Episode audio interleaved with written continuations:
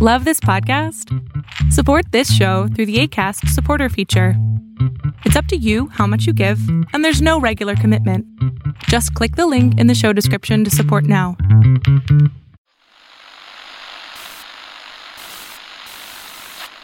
Nine, twelve, ten, twenty-eight, two, twenty-three. This is Deep State Radio, coming to you direct from our super secret studio in the third sub basement of the Ministry of Snark in Washington, D.C., and from other undisclosed locations across America and around the world. Hi, and welcome to a special episode of Deep State Radio. This is the second in a series that we are doing focusing on Agenda 2021. In other words, what the agenda should be for the next president of the United States uh, to adapt to the world as it's changing, but also to address issues that uh, have arisen in the course of the Trump administration. We're really privileged to have with us today uh, three experts who can help us deal with the whole range of issues associated with human rights, democracy, and press freedom uh, around the world. We have with us Ambassador Derek Mitchell, who's president of the National Democratic Institute. Hi, Derek. Hi, David. We have Suzanne Nossel, who is the CEO of PEN America. Hi, Suzanne. Hi. And we have Suzanne's former colleague, Ken Roth, who is executive director of Human Rights Human Rights Watch. Hi, Ken. Good, Evan. Good to be here. Uh, the structure of conversation is going to be pretty straightforward. I'm going to ask a few conversations, but basically, I want to start by saying, asking your assessment of where are we in the respective areas that are important to you, and then I'm going to say, where do you think we need to go? Uh, where can we go? So that's the, the arc of this conversation. Uh, let me start with you, Suzanne. Uh, uh, where do you think we are with the, the with regard to the set of issues you focus on at PEN, um, and uh, uh, what it, perhaps is your assessment or your critique of the Trump administration's handling of those issues? Yeah, sure. Thank you. Well, you know, I would not have imagined this country could fall quite so far, quite so fast as I think we have in terms of human rights, both at home, here domestically, and U.S. leadership around the world. Here at home, and it's a familiar litany that you know most of your li- listeners have been living through. You know, whether it's on immigrants' rights and the separation of children from their parents at the border and detention, press freedom, the president's attacks on journalists and the media just uh, this week, attacking Twitter, threatening to regulate or shut down Twitter for daring to fact check one of his tweets, you know, a flagrant violation of the First Amendment, threatening to use the power of the federal government uh, to retaliate against speech he disagrees with, rolling back protections for LGBTQ individuals in the military and in employment, you know, paring back asylum protections, you know, uh, healthcare rights, environmental rights, letting loose uh, corporations to pollute, personally fanning bigotry and hateful speech. Uh, you know, it, it's it's sort of a, a, very long list that I think has taken a kind of flawed but uh, you know more serious approach to respecting our human rights obligations at home into kind of a tailspin and so the next administration will have its work cut out across the spectrum of domestic policy issues uh, you know, where these patterns have to be res- reversed, value, there has to be a kind of renewal of vows to the basic principles that, you know, underpin the Constitution uh, and our society. And then, of course, around the world, coddling authoritarians, whether it's Putin or Sisi or Kim uh, Jong-un, uh, you know, looking the other way when you know one time would be Democrats in, in Turkey and India and Brazil, Hungary, uh, you know, turn back on fundamental principles and move toward authoritarianism. So. Uh, you know, th- I would say it's it's it's sort of disorder and retreat and rollback all around, and the world hasn't, of course, not stood still. You know, in the meantime, we have China's economic and political rise and an alternative value system that's being put forward, and I think to many countries around the world looks increasingly attractive. So it's not just a, a matter of undoing what the Trump administration has done, it's also confronting a different world landscape that we now inhabit. Uh, Ken, same question to you. Well, I mean, Suzanne's done a good job of um, outlining some of the domestic um, you know, transgressions of the Trump administration. Let me just add that I think you know one way to understand what he's doing um, is that he's you know at least following the early stages of the autocrat's handbook, which is that you undermine the checks and balances on your authority. Um, and so we've seen, you know, efforts to restrict voting rights. Um, we've seen the attacks on the inspector generals, the non-cooperation with various congressional inquiries, um, the politicization of the judiciary, so that it no longer is a at least a reliable check on the presidency. Um, it's gotten so bad that there, you know, this week in the press there was an account of a scenario planning done by various people. You know, what happens if Trump cancels the election? You know, what if he doesn't respect the results of the election? Um, you know, it doesn't mean that we're in autocrats' land yet. Um, there still is a vigorous press. There's a vigorous civil society. The Democrats control the House. Um, there are, you know, significant ways in which um, democracy can push back, but it's a concern. And, and I think people are rightfully worried about the path that Trump is going down at home.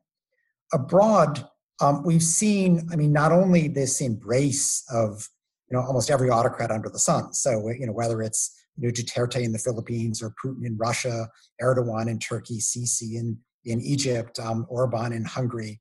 Um, you can go on and on, um, which tends to counteract the occasional human rights protests you get around you know, Venezuela or China um, or, or Iran because they're seen as utterly unprincipled. You know, they just pick and choose when they're going to embrace the tyrant and when they're going to um, mount a, a, protest.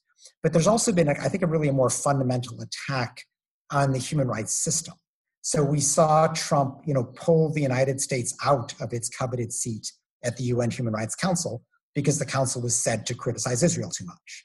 Um, the administration has actually threatened sanctions against the staff and their family at the International Criminal Court because the prosecutor's office had the audacity to investigate in Afghanistan and Palestine, which could implicate you know, U.S. torturers in Afghanistan or um, the Israeli government's um, illegal building of settlements in the West Bank. Um, and you know, we even saw with with um, Pompeo, the Secretary of State, um, he is kind of doing what China would do. He has set up this commission on unalienable rights, which is his effort to pick and choose among which rights the U.S. government will deem itself bound by. Mean, that's you know China think. Um, the Chinese government says, "Oh, we're going to do economic development first, and we'll worry about human rights down the road." That's in a sense what Pompeo is doing. He's doing a different selection of rights. He says religious liberty first, you know, not things like LGBT rights or reproductive freedom. But it's, it's the same thought that we're not, we don't take the full body of international human rights law, the treaties as a given. We pick and choose among them, but of course, that's not binding law. So, I mean, those are among the threats that we're facing both domestically and abroad from this administration. Derek? Well, um, NDI works on democracy overseas. So we, we tend not to comment on democracy at home in the United States. Um, and I, I, think it's no secret that democracy overseas is under some stress and has been for some time. This is not simply a something over the past three years or four years of a Trump administration. Uh, Freedom House has been monitoring or monitors this every year, and they've noticed in the past almost 15 years of a steady degradation each year of democracy uh, around the world. So this is this is a real concern that goes beyond the current moment, and it's based on a number of factors. It's based on uh, heightened expectations. Maybe people had too high expectations of what democracy would deliver quickly.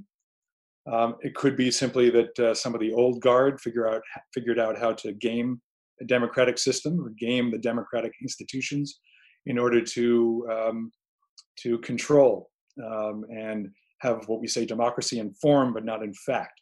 So they can control the media, they can buy off elites, uh, they can do a host of things. They can pack the courts uh, as as Ken talked about the authoritarian playbook. We've seen this in other countries. The fact that we're seeing that here is a, is just maybe the latest evidence of this, but it didn't start in the past three years.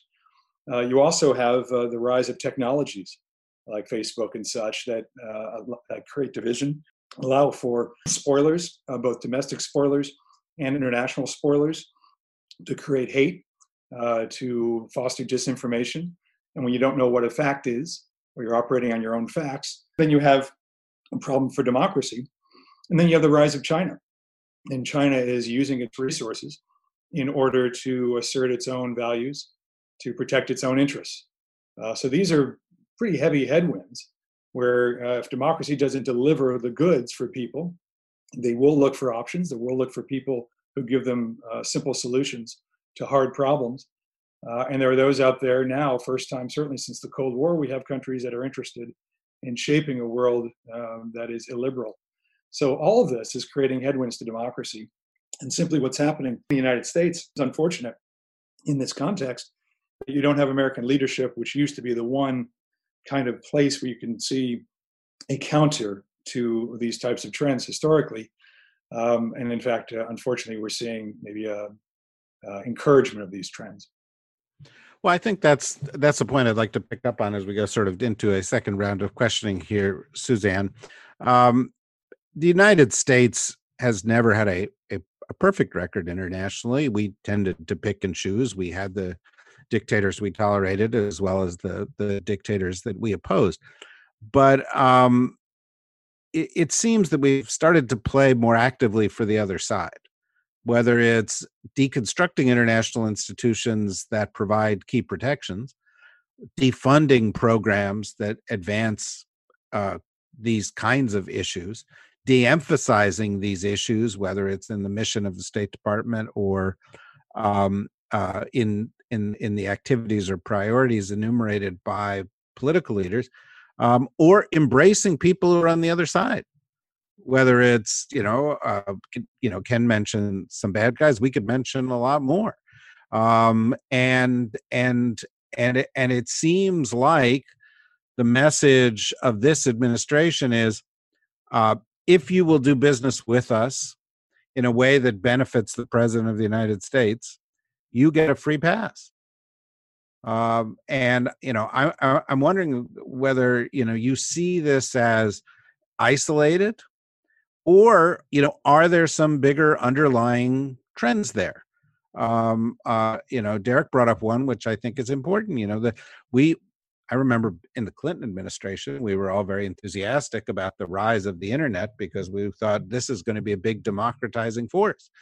And yet it's turned out that a number of the biggest internet companies that connect the world um, are quite the contrary. So how much of it is the man and and how much of it is the moment yeah, look, I think it's a couple of things. And you know, as you point out, the U.S.'s record has never been perfect or close to perfect, and there's always been a you know kind of a raging tension between national security interests, kind of national interests straight up, and U.S. obligations, both in terms of our values that have been embraced by successive administrations and our duties under international law and international human rights instruments. So those have always been in tension, but you know, the way I look at it, there has, at least during most administrations, been a sense that, you know, where possible, you want to uphold these obligations, that the U.S. stands for something, that that moral authority is a source of strength, that it's a differentiator on the international scene, that we need to adhere to and fulfill these obligations, you know, lest we squander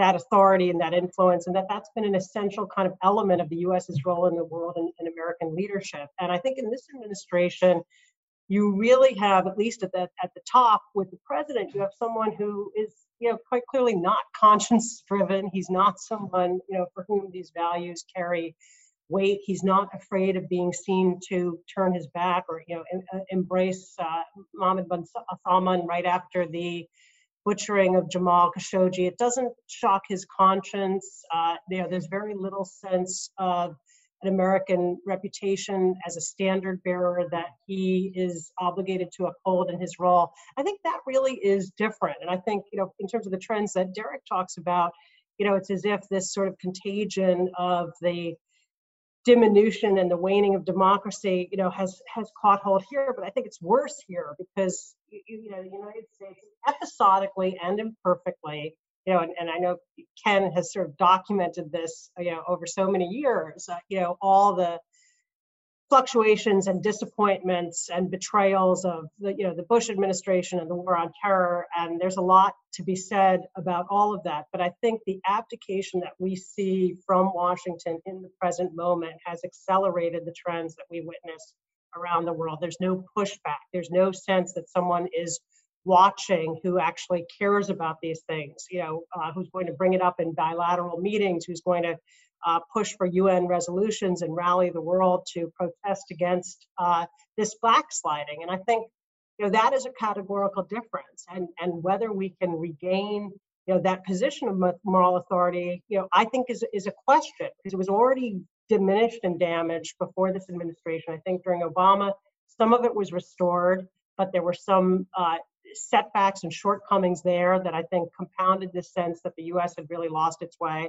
I think that the Trump administration has been, you know, just a, a complete abdication. So I think we're in sort of a, a, new moment. I think, uh, you know, the U.S. can go back, but it's going to take a much more kind of principled uh, and structured approach to fulfilling these obligations so that we build up a degree of legitimacy, which has been lost. Well, of course, Ken, you know, one country can't do all of this. And the trends uh, such as we've been talking about them a little, are not just uh, us taking pages out of the autocrats handbook or a few other autocrats rising. Uh, we've had the hollowing out of the space that was traditionally occupied by the, the Western alliance, both institutionally, but also in terms of leadership priorities. It's not just that the United States has receded, Europe has atomized. Uh, the Russians have played some role in that uh, uh, in helping to foster the rise of nationalism within Europe, which weakens Europe's voice overall. Um, we've seen the rise of China, uh, which clearly has a, a, a, you know an authoritarian agenda, which it's actually you know accelerating uh, as we speak in Hong Kong. Um, uh, but you also have nationalists elsewhere in places where there was some hope, you know, in Modi uh, in in India or Bolsonaro in Brazil. Um, uh, so if you look to the big countries, if you look to the leaders of the world, set aside the United States, there aren't many others who are going to step up. You know, Angela Merkel might, or or Trudeau or Macron might, but their leverage is much less than it used to be. And and my question is, do you do you think this is a historical trend? Is this does this define this moment and the next decade or the next couple of decades? I mean, David, it's not quite as dire as you you outline. Um, in that, yes. Well, I'm trying to provoke a lively conversation. I understand. Okay. Um, fair enough. But you know, I mean, yes, China is using its economic clout to really try to you know undermine respect for human rights and, and democracy because it it doesn't want that system working for fear that it will boomerang back and um, and and lead to its delegitimization at home. Um, you know, Putin similarly um, has no interest in strong international human rights institutions where he's you know running things as an autocrat. And so you know there are a number of people like that around the world. And of course, the U.S. has shown itself to be utterly unreliable. And I don't think it's going to be. I mean, I, I think if you know if there's a President Biden, there will be you know some return to normality. But when you speak to diplomats around the world, they no longer entirely trust the United States to be a kind of a beacon on human rights issues because you know whether it was the electoral college or the popular vote they recognize that trump you know was elected. He reflects a significant part of america that part of america is going to be there. Um, and so they just don't know that they can rely on america for the long term. They'll sort of take it when it's there but they're not counting on it being there all the time. But what where i differ with you where i think it's not as dire as you've outlined is that you know it might have been that governments would just sort of abandon the effort say well without the united states what can we do uh, it hasn't worked out that way. In fact, what we've seen is that coalitions of governments, you know, not superpowers, but coalitions of medium and smaller states have banded together, recognizing that they believe in this system and they need to uphold it. And so, you know, in Latin America, you have the Lima Group, which has taken the lead initially on Venezuela, now on Nicaragua. This was deliberately designed to exclude the United States. It was a dozen or so Latin American democracies plus Canada. And it's been very effective in putting pressure on Maduro, doing a number of things that are utterly unprecedented, including you know, getting the UN Human Rights Council to denounce what was going on there, sending Venezuela to the International Criminal Court, imposing sanctions. I mean, this is just unheard of in Latin America for governments to criticize each other in human rights terms like that. We've seen similar things, you know, say with Saudi Arabia's role in Yemen, where um, the Netherlands took the lead, um, building a coalition of European governments um, and played a big role in putting sufficient pressure on the Saudis that the Saudi led coalition has effectively fallen apart, and the Saudis are looking for a way to get out of Yemen. Um, in the case of, say, you know, Myanmar and the Rohingya Muslims, the um, you know the ironic leader of this has been the Organization of Islamic Cooperation, which is hardly a friend of human rights, but it was their own who were targeted, and so it was you know Gambia, a small member of that organization, led the effort at the World Court to get a, a genocide ruling against Myanmar in orders to protect the Rohingya who remain in Rakhine State. Um, and you can see kind of examples of this over and over, even with respect to China. Um, there have been coalitions of governments, say two dozen or so, that have twice now, one at the Human Rights Council, one at the General Assembly in New York, um, condemned what China is doing in Xinjiang. And it was a comparable coalition working with Australia that led to the World Health Assembly resolution that authorizes some kind of investigation, it's not entirely clear what, into um, the response to the coronavirus outbreak in Wuhan. So, you know, these are, I'm not saying this is a panacea. You know, the, the US being on board is better than it not being on board, but the absence of the US has not led to an end to these efforts to uphold human rights standards around the world. Well, it's interesting. And there's an interesting analogy with uh, the fight against COVID, where small and medium sized countries have been at the forefront of the fight. They offer some of the best examples. Uh, and maybe that in and of itself is a bit of a democratizing force, uh, you know, in terms of the global debate. Um, uh, Derek, uh, you know, as as as you folks look at the health of democracy worldwide, you know, what's your what's your prognosis? Are are you feeling there are you know positive trends like these that you can seize upon? Ken Ken brought up Myanmar, which is a place I know that's close to your heart. Yeah, yeah, tragically close to my heart. it's they, they, always tend to disappoint. I, I, feel, even though yes, I feel very strongly about them. Um, and just to build on what, what Ken said and what your question is about, um, I, I, completely take Ken's point that yes, others have stepped up, and that is good. It is important that others do that, and maybe at, at times it's healthy for others not to simply um, uh, hide behind America or assume America is going to do it, and they take more responsibility. We wanted that for some time, and now they're sort of forced to, uh, which is good. Um, but there is no substitute for American leadership. They're just, yes, they can step up. Yes, it will fill somewhat of a vacuum. But what we've seen, and I think what we knew anyway, was, as you say, Europe is not going to step up. Others are not, you know, uh, Germany can can speak, and that is extremely important what Merkel says, or Japan can do something in Asia. But but there's no substitute for American leadership. So it's essential that that America do step up. It's a US led international order, though. It's not simply a US international order. And we're seeing that. And that gives me hope that's where we see, I think, the, as far as America may have fallen in the eyes of folks overseas and as little regard or confidence as they may have, they still will have an interest in being with us if we decide to assert that leadership again. Because that leadership is not just, even though we believe in these moral values. This, I mean, there, there is a very practical reason why this stuff matters. I mean, the international order of the past 75 years led to the greatest growth and development of the world we've ever seen in, in global history. It's helped uh, the South. It's helped developing countries for the most part. It's not been perfect, but there's been, you know, China has risen because of that order. Others have risen because of that order. So uh, if there's a leadership again, I think yes, there will be some question about America and whether they can count or trust America. But I think aside from that, I would hope and expect also that countries could galvanize around the norms and values and standards that we would represent and that we can lead on again. And that's what's important. Is the defining challenge of our moment is not necessarily the geopolitical one explicitly between the US and China, say. It's about the norms, standards, rules, and values that we represent.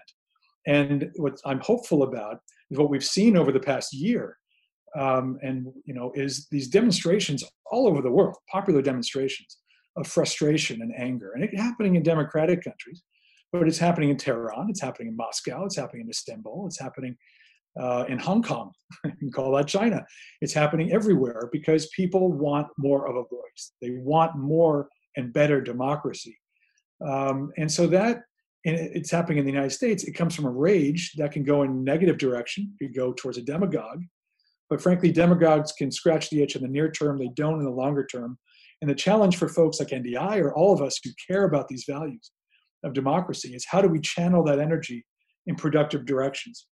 How do we show that that voice is listened to, it's heard, that the rural voices have the same, you know, um, uh, the same amplification that rural voices do, so that we can find a stable solution together. And frankly, China has no answers to that.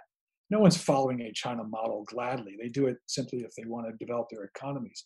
But in terms of the values that China brings, no one, you know, the billions of people around the world are seeking what we are we normally do promote, and that right there is an automatic optimism or or a positive point for us that is not easy. Not saying that this is all easy or it's going to be smooth, but gives us at least some hope that if we get ourselves back on track, uh, we have something to work with. Well, before I move towards, you know, what should the specific agenda of the next administration be, Suzanne, I want to pick up on what Derek is talking about with regard to China, um, and perhaps a subset of it, although you may talk about the rise of China and the fact that the other great geopolitical power has a very, very different playbook than we do, and what the consequences of that may be. Um, uh, because certainly, for example, free expression in in uh, Asian countries, even non-China Asian countries, is is is is somewhat different than than the American ideal. But there's another subset of this which you I might address as well, and that is that there are a few more months left in this administration, and I see the Chinese move in Hong Kong as you know potentially you know an effort to say well there's leadership void right now let's get some of this stuff done before we have a new administration and perhaps new leadership in the west so I wonder what your thoughts are on either of those points. Yeah, I mean, look, this situation in Hong Kong has been brewing for a long time. We've been documenting for years kind of this, uh, we called our, our first report on Hong Kong threatened harbor. And it was really about how China was uh, encroaching increasingly on press freedoms and uh, all of the safeguards in terms of the rule of law that are part of the one country, two systems framework that was agreed during the handover. So this has been a gradual and accelerating process. You've seen these very kind of courageous, uh, stalwart democracy advocates, multi-generational, you know, people who've been at this their whole lives, coupled with, you know, people who began as kids in high school uh, and in their 20s, you know, just on, on the front lines of this, Joshua Wong and Nathan Law and others. And it's inspiring. I think, you know, that's, you know, Ken sort of uh, listing out the positive steps that smaller countries have taken. I think you know another place where we can take some encouragement, you know, is the uh, the uh, inspiration of some of the young people who've been at the forefront of these fights, not just in Hong Kong but around the world. But you know, it's always been sort of with Beijing the the immovable object in a sense of inevitability uh, about where this would go and kind of questions of how quickly and aggressively China would move. And I think you know one somewhat chastening factor is that we live in a digital age where everything is captured on cell phone video, and when Hong Kong police are brutalizing peaceful demonstrators, that doesn't that's not a good look. I don't know that they would do a Tiananmen style crackdown uh, in this era, and so it, it becomes kind of a game of chicken with the protesters. And now China, uh, Beijing is up the ante.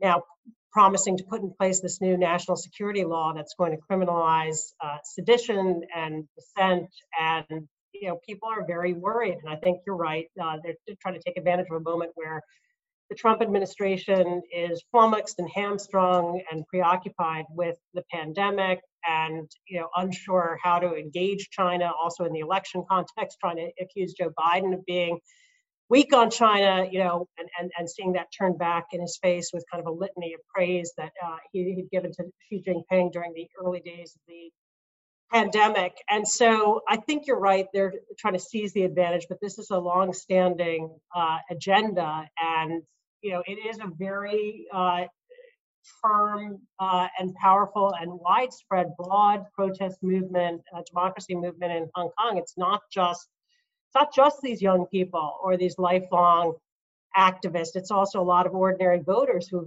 uh, put these people into the LegCo, uh, voted them into office, uh, you know, including very young politicians uh, who have been kind of vaulted into prominence and, and positions of, uh, you know, a degree of legislative authority. So you know what the public of hong kong does in this reckoning i think is going to be the test. Do they you know continue to take the risk of going out into the streets? Do they back up these leaders or do they kind of consign themselves to the inevitable? And i think you know one factor in that will be you know what is the us role? What is the us saying? Even with the trump administration i think the statements are very important secretary pompeo made a strong statement you know but they, i think that the, the worry and the fear is that's not going to be backed up with anything and it's going to be uh, you know ultimately judged as a kind of paper tiger and then beijing will proceed knowing that nothing is going to stand in their way. And you know, I think it's also a big question in terms of the international community. You know, Ken pointed out that there have been uh, some mobilizations on Xinjiang, but there have also been you know Chinese orchestrated counter efforts to rally countries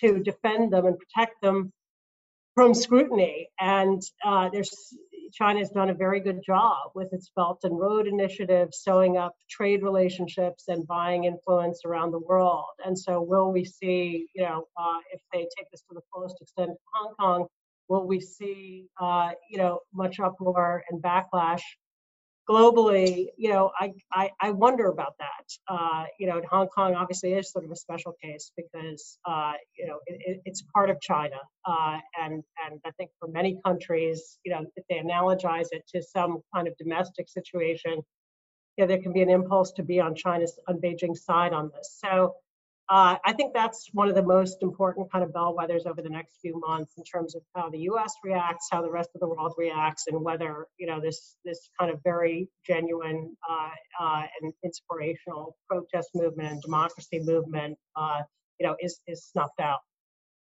So Ken, let me. I mean, if you want to pick up on that, feel free to. But let me also move the conversation forward, given you know our time constraints here, and that is there's an election in November. Uh, the alternative to uh, Donald Trump is Joe Biden. Um, Joe Biden uh, comes from you know certain kinds of traditions in the Democratic Party, although the party seems to be changing. What do you think will be different? What do you think should be different about a Biden administration were it to take office at the end of next January? Well, I mean, David, maybe I could just go back to China for a moment because, I mean, yes, China is going to be taking advantage of, you know, of everybody's preoccupation with the pandemic, um, the change of administration. It's, I mean, in that sense, it's a good time for it to move. But I actually see um, Xi Jinping in a very defensive crouch right now. Um, you know, what he basically has sold to the Chinese people is, you know, you let the Chinese Communist Party lead, we'll get you richer. And, um, you know, that deal is kind of breaking down because of the pandemic um, you know, he was able to say, oh, at least I stopped the coronavirus. But, you know, did they handle it that well? I mean, during the first three weeks after the Wuhan doctors tried to warn us, their warnings were suppressed rather than heeded.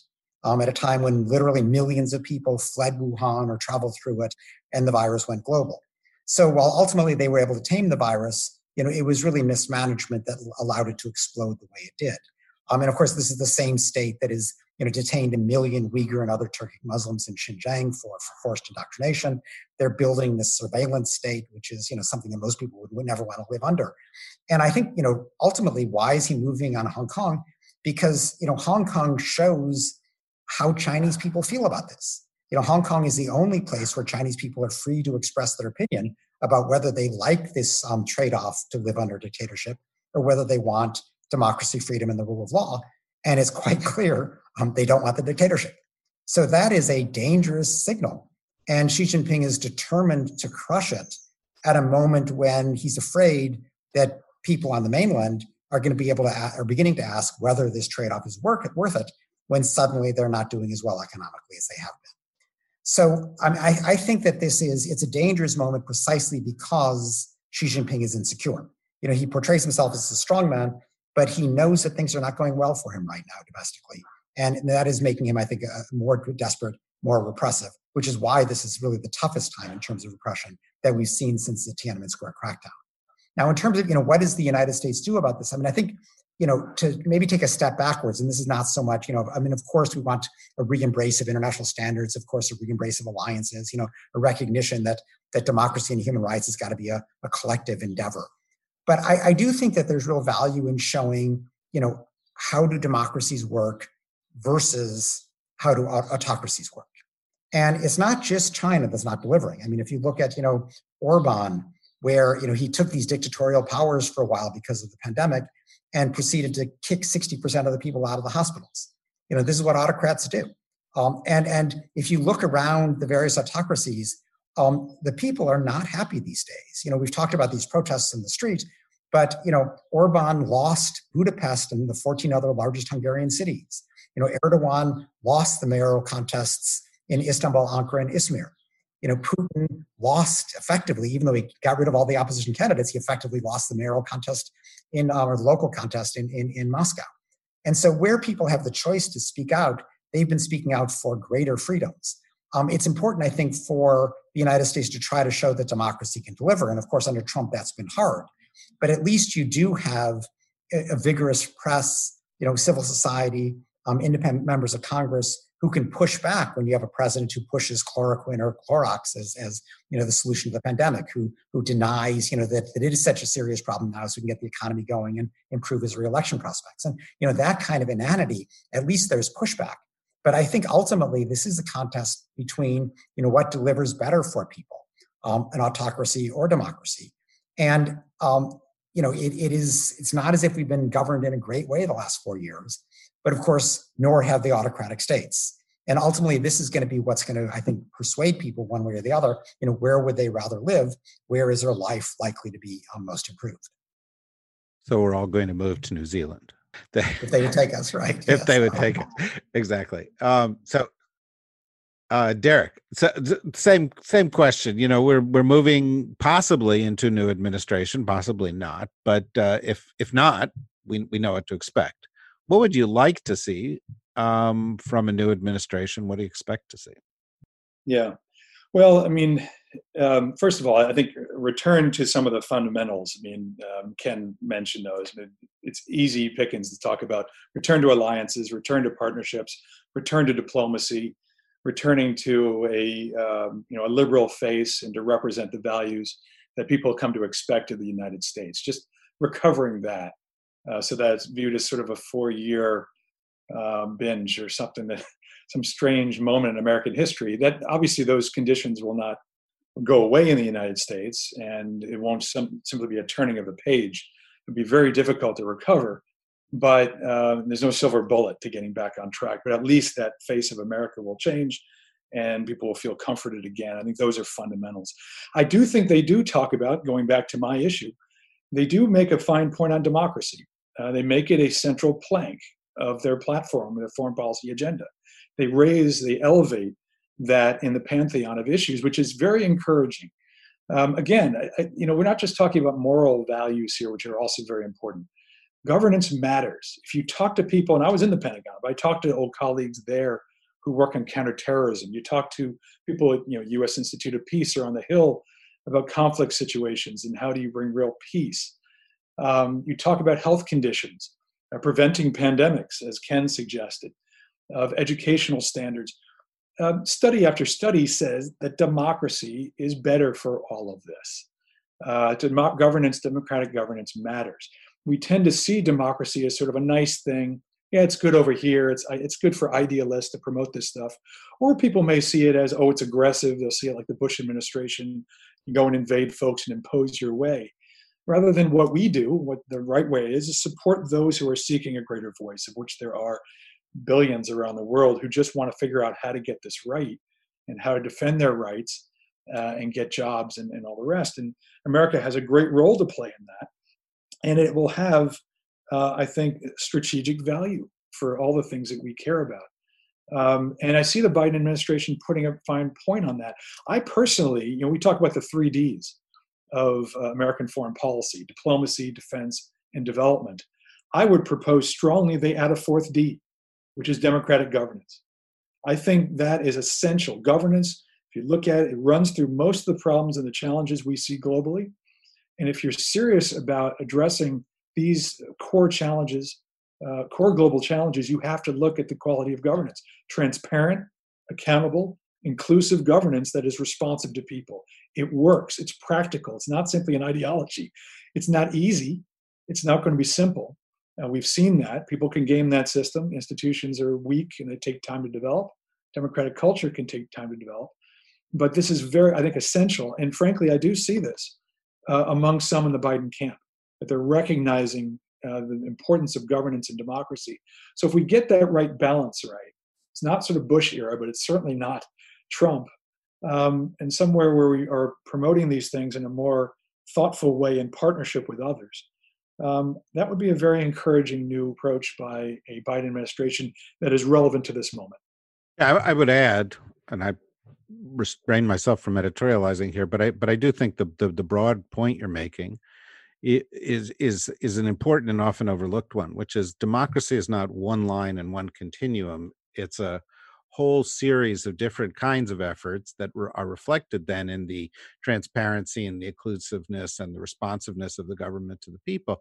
And when you have a breakdown in any one area, it weakens the system. And that could be, by the way, the delivery of healthcare services to a substantial portion of the population, or failures of policing, or uh, an, economy that that that that produces gross inequality becomes increasingly less democratic, particularly if money is associated with the ability to elect people. Um, and so it's it, it needs to you need to have a holistic view in order to get to the right outcome. And can I say as well, building on Ken's point, that uh, look, we're not alone now in this. I mentioned this before as well. China is out there aggressively. I think also Suzanne talked about it. China is out there aggressively promoting their model, their narrative, basically that autocracy works. Uh, our model works, and it works for China. I mean, they're out there buying off elites, uh, getting investments, um, leveraging, you know, changing debt to equity in terms of ports and airports and all the rest around the world. Uh, and it can be, in the absence of an alternative out there, it can be attractive. And there is no alternative out there. We're just not out there in the game. Um, but we this is important strategically in that sense because there's someone out there aggressively promoting an alternative that is not going to work for the general interest. It might work for China's interest. They don't care about, I think, the general interest. They assume that will take care of itself. But we traditionally do think, certainly of America, but of the general interest. Um, so it's very important that we get on this quickly. So, Suzanne, same question. We've got a, a, a, potential administration shift coming in January. What do you expect? What would you like to see? You know, uh, I think we will see uh, if Joe Biden is elected a pretty dramatic change of both tone and substance in terms of how he engages with the rest of the world, the repairing of alliances, the restoration of America's presence and participation and leadership in the multilateral sphere making good on obligations to institutions, you know, like the World Health Organization, rejoining the Human Rights uh, Council. You know, and some of it's sort of the Obama playbook. You know, when Obama came in, it was also a period uh, where the U.S.'s reputation around the world had deteriorated, and there was sort of a series of steps to take to try to rebuild it. And I think some of those measures remain uh, important and necessary, but I think that it has to go further. I mean, if we're going to be credible as a standard bearer for human rights and democracy globally, I think we do have to confront the gaps and lapses in our own democracy here at home. I mean, Ken sort of reviewed at the uh, top of this, uh, you know, litany of ways in which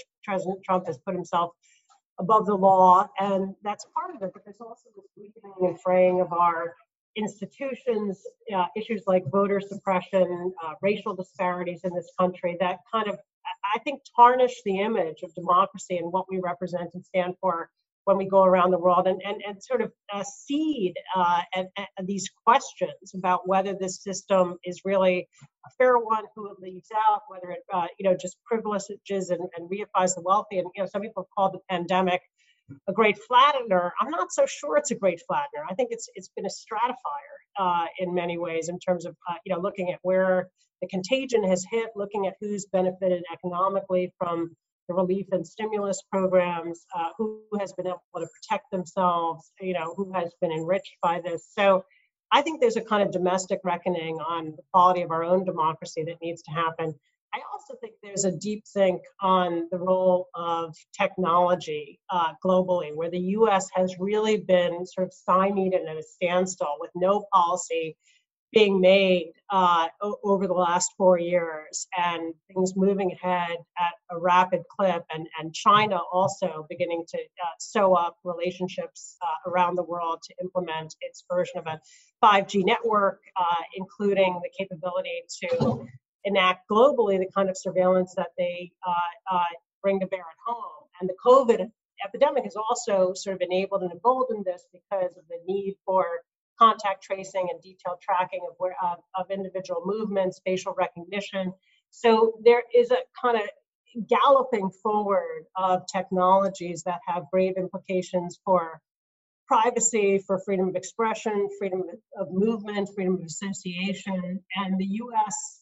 You know, really has been absent uh, as a, a moral voice and a thought leader on these debates. And if a Biden administration doesn't get on top of that, uh, you know, I think others are going to be setting the terms for this. You know, Europe is a very different story, and Europe has been quite assertive in some areas of this with much, with much more aggressive privacy regulations. Uh, you know, we've had the benefit of seeing how some of that is playing out, but I think it's an area where uh, I very much hope and, and believe that in order to remain a leader on the global stage and setting these agendas uh, that a new administration is going to have to set forth a vision of how the internet can be uh, you know not just a, a, kind of value a place drained of values uh, you know where the biggest investor wins but rather uh, you know trying to uphold uh, and rebuild some of the ideals that animated it at the beginning in terms of freedom of uh, connection and expression uh, and the ability to communicate and amplify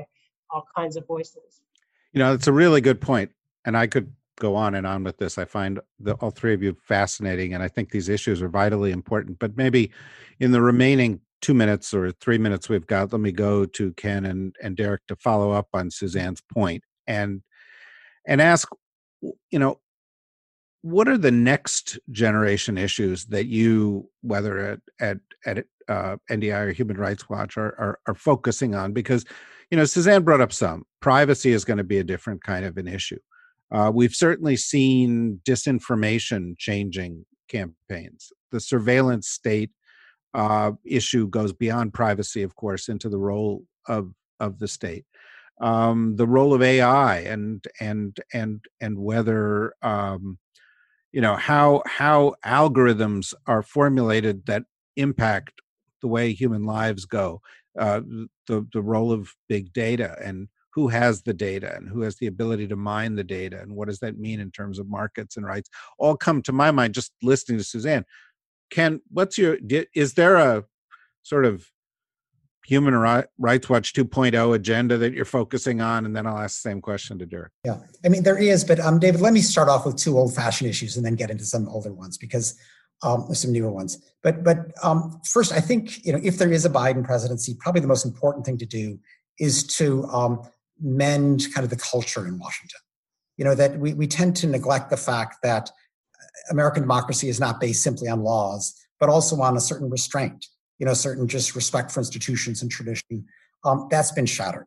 And, and that needs to be rebuilt. I think Biden is the kind of person who can do that. He may not have the articulateness to do it, but he does seem to be a decent man. Um, but that's an, an urgent thing to do. Second, again, old fashioned, is that when um, people look at the United States from outside, particularly from Europe to the United States, they are appalled at the callousness of the society.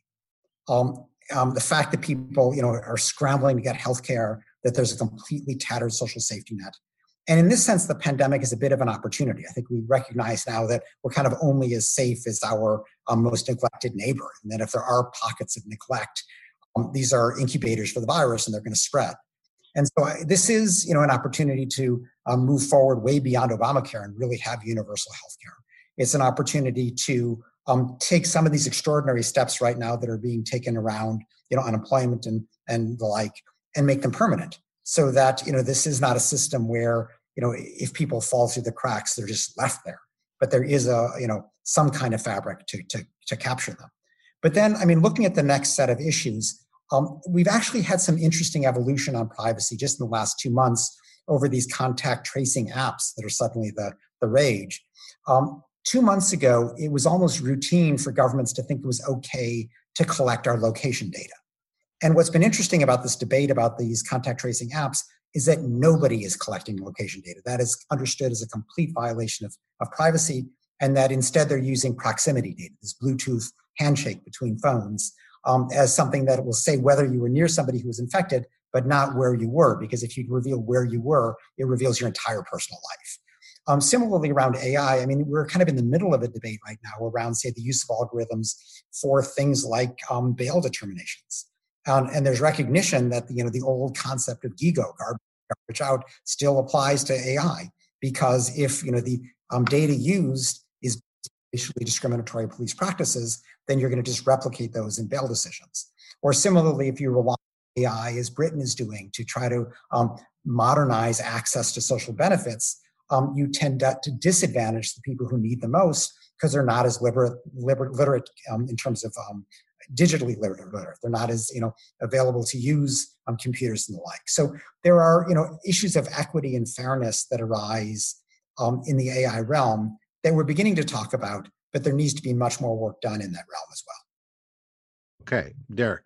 I don't know how much time we have, but I want to look. I, I, the technology issue is absolutely central to our vision going forward for democracy. I think digital is killing democracy in some ways because of the way it operates. It atomizes, it separates, it alienates, um, but it exists. It, so we have to figure out a way, and we're trying to do this at NDI with a new division on tech and democracy. How do you harness it for to to promote democratic values, and how do you mitigate, um, you know, it's the degradation caused by technology to democracy that we're seeing. That's countering disinformation, making sure people have, understand what they're seeing, have an ability to determine fact from fiction. These are really, really hard issues. And then you get into deep fake and all the other huge challenges to come. These are fundamental to the quality of democracy going forward. That's one thing uh, is technology. Second is, frankly, maybe it seem something from the past, but it's definitely the future, empowering women. I mean, we talk about how democracy has been degraded the past 14 years. Political participation is up. And Suzanne talked about young people, but women. If you don't open the aperture and let new voices in, um, and every study, of course, suggests that when women are involved in any in governance or anything, then the numbers, you know, the, the benefits go up. So we're putting a major focus on empowerment of women globally over the next 10 years. Uh, this is the 25th anniversary this year of the Beijing Women's Conference. All of that, of course, is overwhelmed by the pandemic, but we should remember um, those types of things. Um, so those are really some uh, some critical ones. And the final thing I want to say is building off Ken's first point about the culture in, in Washington. Um, I, I, uh, democracy in particular, but many of the issues we're talking about, they're actually bipartisan. And we, we get distracted by Trump um, democracy support on Capitol Hill is deep and wide, Republicans and Democrats. The concern about China, we have differences and it will be exacerbated during the campaign. I think that is joined bipartisan way because of what China represents. We have an ability, there's an NDI, there's also an International Republican Institute. This is a, a, a vehicle for us to be working actually on a bipartisan basis to recover the American voice and, and recover American purpose um, if if there's a new president, to be very honest. Um, so uh, that's a positive thing that comes out of what we talked about today. Is not that this is divisive in America. We do have to take care of American democracy, no doubt about it.